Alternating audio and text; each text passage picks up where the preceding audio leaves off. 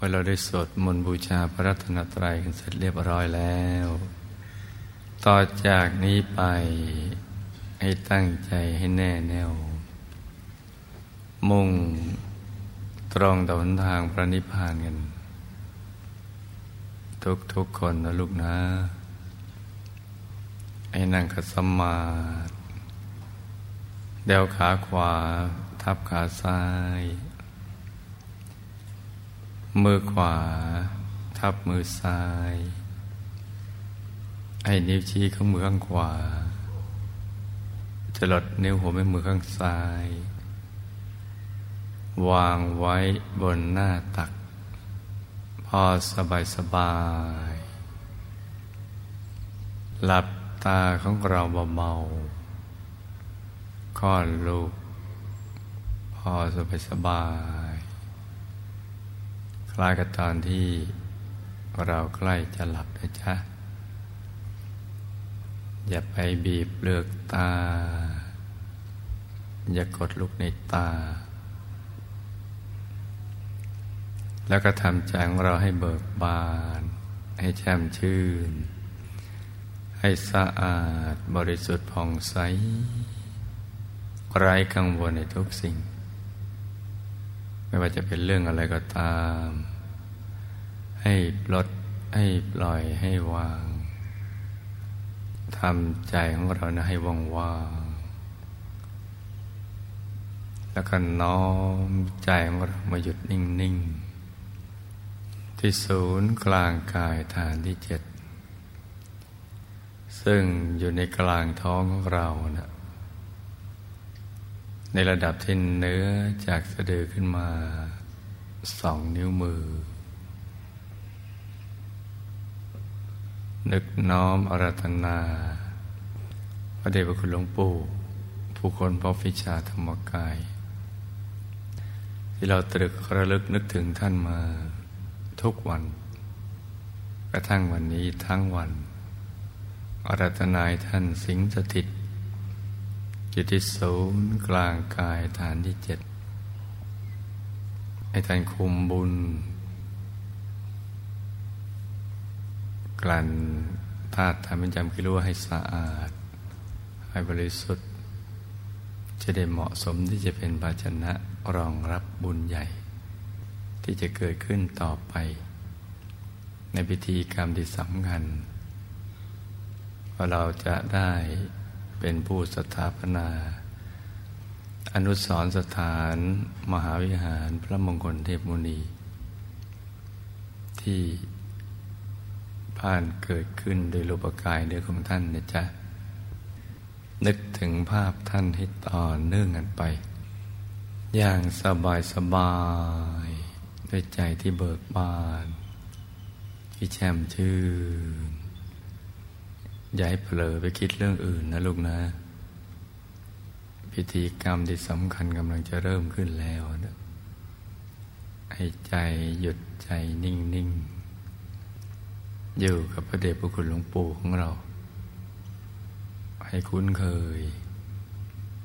ให้ติดเป็นนิสัย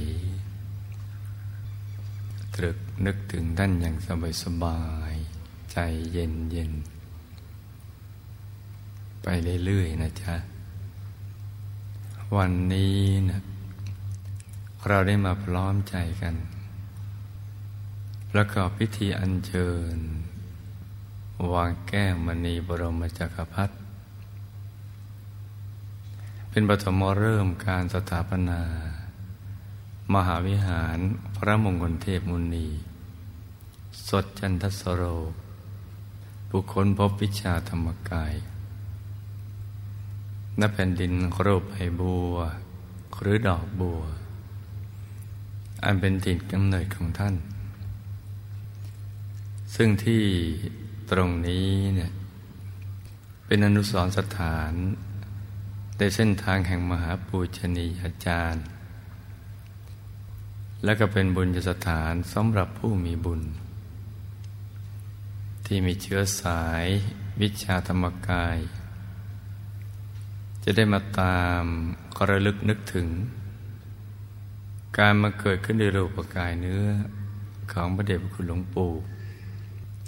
ซึ่งท่านได้ถือกำเนิดมา ในวันที่สิบตุลาคม พุทธศักราช 2427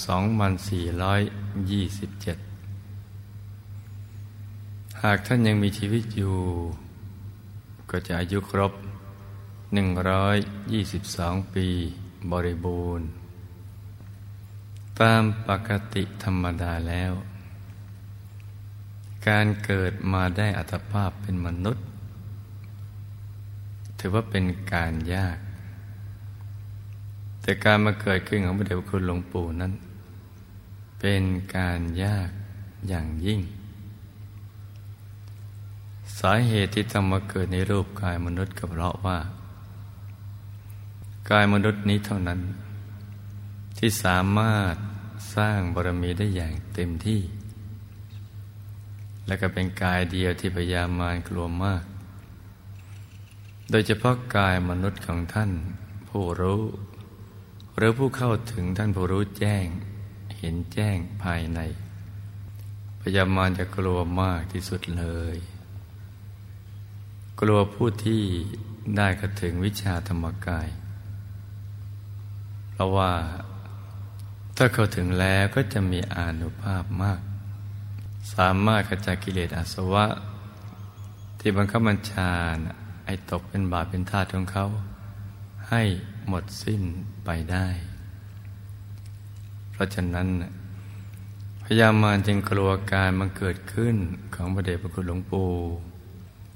ผู้มีมโนปณิธานที่จะปราบมารไปถึงที่สุดแห่งธรรม มารกลัวผู้ที่มีอุดมการ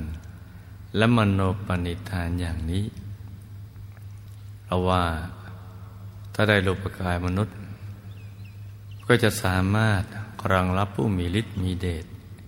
มีอานุภาพ ในอายตนะนิพพาน ทั้งลับทั้งเปิดเผย นับอสงไขยไม่ท้วนเลย แล้วก็จะนำเข้าไปสู่ในสมรภูมิรบที่แท้จริงภายใน ไปสู้รบกับพยามารเพราะฉะนั้นมารหรือภาคถูกปราบจึงกลัวท่านมาก ถึงกับวันไหวสะดุ้งพลึบไปทั้งพบทีเดียว ด้วยเหตุนี้นะมารผู้ขวางความดี จึงกีดกันท่านทุกอย่างเพื่อมาให้มาเกิด แต่ก็ขวางกันท่านไม่อยู่ เพราะว่าท่านมีบุญญาบารมีมาก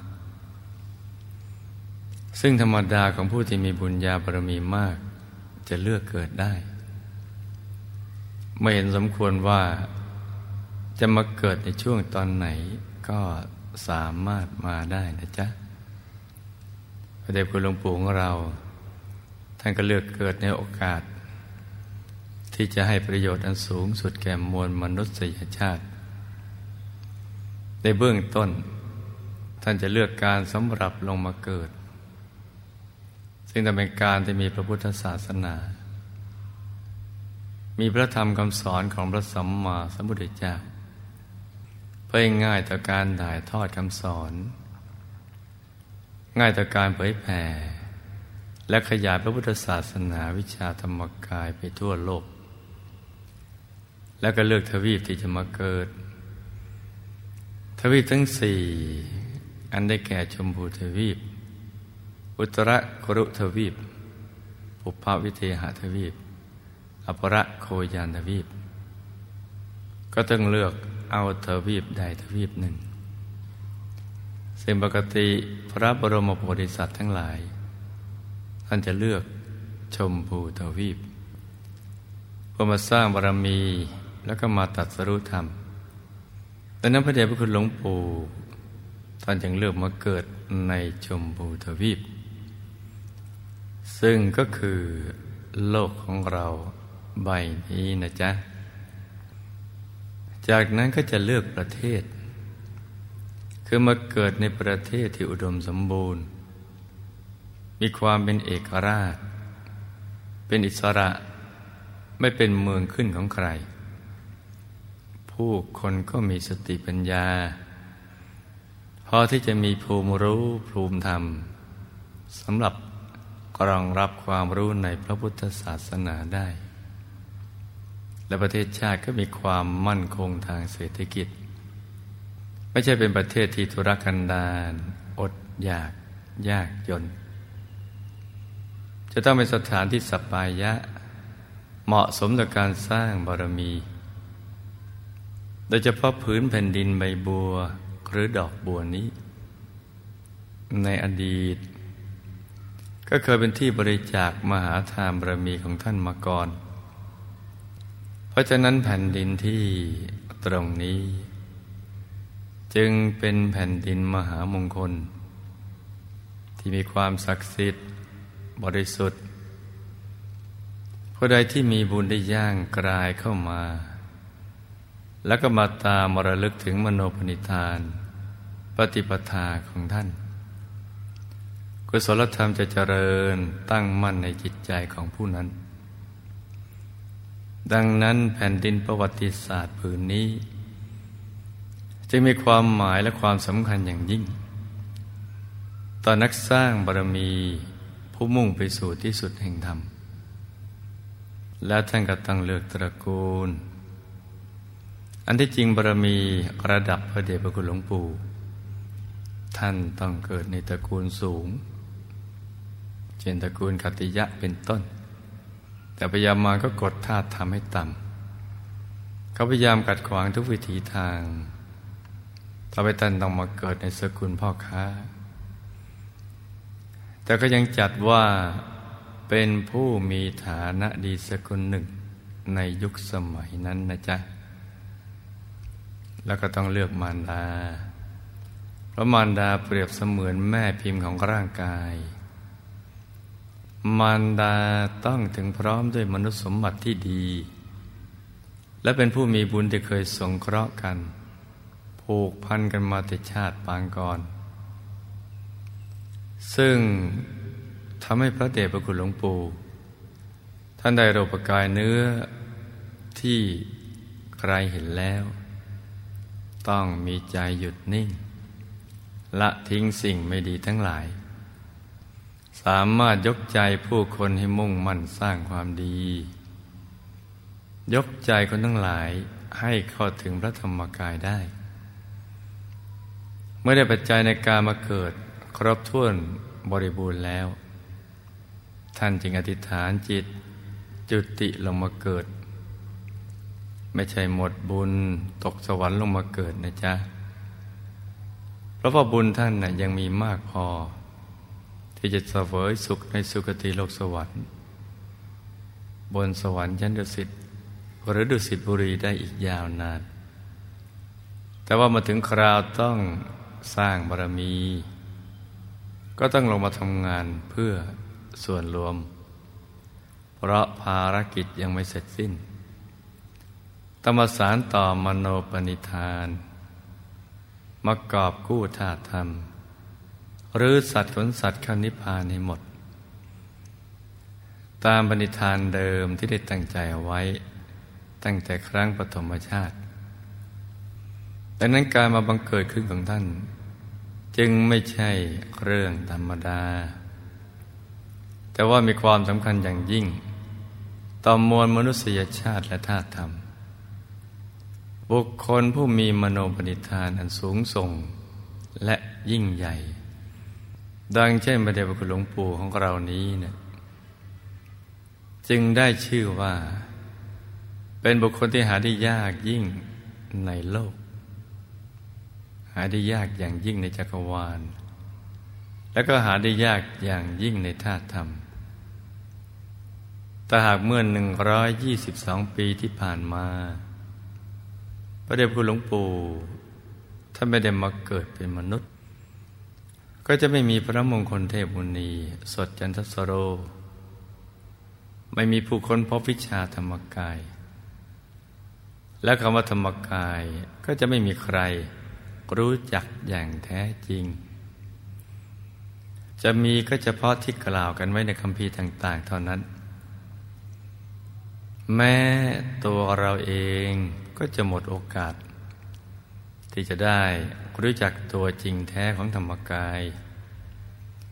จะหมดโอกาสในการปฏิบัติให้เข้าถึงพระธรรมกาย แต่เพราะอาศัยร่มเงาบารมีของท่าน จึงทำให้เราได้รู้เรื่องราวเกี่ยวกับพระรัตนตรัยภายในรู้ว่าพุทธรัตนะคือธรรมกาย รวมทั้งรู้วิธีปฏิบัติให้เข้าถึงด้วย เพราะท่านได้พร่ำสอน ให้เราหยุดใจไว้ที่ศูนย์กลางกายฐานที่เจ็ดและยังบอกเคล็ดลับวิธีที่สำคัญที่สุดด้วยว่า หยุดเป็นตัวสำเร็จ ตั้งแต่เบื้องต้นจนกระทั่งเป็นพระอรหันต์แค่ความรู้ตรงนี้ ที่ท่านสละชีวิตค้นคว้า และนำมาสั่งสอน ก็เป็นพระคุณอย่างมหาศาลแล้ว แม้เราจะมีอายุยืนเป็นหมื่นปี จะเพียรพยายามตอบแทนพระคุณท่านทุกวัน อย่างไรก็ไม่มีวันหมดสิ้นได้ เพราะผู้ให้หนทางพระนิพพาน คือผู้ให้อมฤตธรรมอันประเสริฐที่สุด ส่วนเรื่องปราบมารซึ่งเป็นเรื่องที่ลึกซึ้ง รู้เห็นได้ยาก แล้วก็เป็นภารกิจอันหนักโดนที่ยิ่งใหญ่ และสำคัญที่สุด ของพระเดชคุณหลวงปู่ที่ท่านมุ่งปราบมารไปถึงต้นแหล่งแห่งพยามาร ที่ผลิตบาปอากุศล โลภะโทสะโมหะ มาบังคับสัตว์โลก พวกเรายังก้าวเข้าไปไม่ถึงตรงจุดนั้นนะจ๊ะ ก่อนอื่นก็จะต้องตั้งใจ ปฏิบัติให้เข้าถึงพระธรรมกายให้ได้เสียก่อน แล้วก็ต้องทุ่มเทตั้งใจ ศึกษาวิชาธรรมกายกันอย่างเอาชีวิตเป็นเดิมพัน จึงจะพอไปรู้ไปเห็นได้ แต่ว่าก็ยังไม่อาจจะล่วงรู้ความเป็นจริงของพระเดชคุณหลวงปู่ ในส่วนที่ท่านเป็นจริง ๆ อุปมาแล้ว ความรู้ที่เรามีเนะเหมือนปริมาณน้ำเพียงเล็กน้อยที่ลอดรูเข็ม เมื่อเทียบกับน้ำในท้องทะเลมหาสมุทรเมื่อใดเราได้เข้าถึงวิชาธรรมกาย เราจะเคารพเทิดทูนบูชาท่านเหนือเสียงกล้าว แล้วก็จะทราบซึ้งในพระคุณอันยิ่งใหญ่ ไม่มีประมาณของท่าน ที่มีต่อเราและต่อโลก ตลอดจนสรรพสัตว์ทั้งหลาย เพียงแค่ท่านได้กรุณาบอกหนทางมรรคผลนิพพานให้กับเรา แค่นี้ก็เหลือเฟือ แล้วก็เป็นพระคุณอย่างล้นพ้นแล้วเรื่องอื่นที่ใหญ่โตโมโหรานยิ่งกว่านี้ยังไม่ต้องไปพูดถึง ด้วยเหตุอันควรนี้ เราจึงต้องมาช่วยกันสถาปนา มหาวิหารของท่าน ณแผ่นดินทินกำเนิด ที่ก่อเกิดด้วยรูปกายเนื้อของพระเดชพระคุณหลวงปู่ผู้เป็นสุดยอดมหาปูชนียาจารย์แห่งยุค ซึ่งในวาระโอกาสต่อไป เราก็จะได้ประดิษฐาน รูปหล่อทองคำของท่านอีกองค์หนึ่ง แต่สำหรับจุดเริ่มต้นในวันนี้ เราจะรวมใจ และส่งใจไปร่วมอัญเชิญ วางดวงแก้วมณีบรมจักรพรรดิเริ่มต้นการสถาปนามหาวิหารกันก่อน เราไม่วางศิลาเลิก เดี๋ยวก้อนหินมาวางอย่างนั้นนะจ๊ะ เพราะมันไม่คู่ควรกับบารมีธรรมอันสูงส่งของท่าน แต่เราจะอัญเชิญดวงแก้วมณีรัตนะ ที่มีบรมจักรพรรดิซ้อนๆกันอยู่ในนั้น เอาความบริสุทธิ์ใสสว่างของดวงแก้วมณี เป็นบุพนิมิตแห่งการเริ่มต้นสถาปนา มหาวิหารของพระเดชพระคุณหลวงปู่ของเรา เพื่อไว้ให้มนุษย์และเทวาได้สักการะบูชา และให้ผู้มีบุญที่จะมาในภายภาคหน้า ได้ดำเนินรอยตามปฏิปทาการสร้างบารมีของพระเดชพระคุณท่าน ก่อนที่เราจะประกอบพิธีกรรมมันสำคัญยิ่ง ให้ศิษยานุศิษย์ของพระเดชพระคุณหลวงปู่ทั่วโลก และบรรดาหมู่ญาติ ลูกหลานของพระเดชคุณหลวงปู่ตลอดจนสาธุชนผู้มีบุญทุกท่านทำใจให้หยุดให้นิ่ง ให้ใจใส ๆ นึกถึงพระเดชคุณหลวงปู่ไว้ในกลางกายของเราไปเรื่อย ๆ นะจ๊ะ แล้วก็ทำความเลื่อมใสในองค์ท่าน ที่ท่านเป็นมหาสมณะพูดถึงพร้อมด้วยวิชาและจรณะ ถึงพร้อมด้วยคุณธรรม คุณเป็นพิเศษอนุภาพ และมีพระคุณอันยิ่งใหญ่ไม่มีประมาณ ท่านเป็นมหาปูชนียบุคคลที่ควรแก่การบูชาอย่างยิ่ง การบูชาท่านโดยการปฏิบัติบูชาเช่นนี้ ก็จะทำให้ท่านเอาเราไปกลั่นแก้ ให้ธาตุธรรมเป็นจำคิรู้ของเราสะอาดบริสุทธิ์ เหมาะสมที่จะเป็นภาชนะ รองรับบุญใหญ่ที่จะเกิดขึ้น ฉะนั้นให้ลูกทุกคนทำใจหยุดใจนิ่งกันต่อไปให้ดีเลยจ้ะจนกว่าจะถึงเวลาสว่าง เราก็จะได้พร้อมใจกัน ประกอบพิธี อัญเชิญดวงแก้วมณีบรมจักรพรรดิเป็นปฐมเริ่ม ในการสร้างอนุสรสถานกันต่อไป ต่างคนต่างนั่งนำไปเงียบๆนะจ๊ะ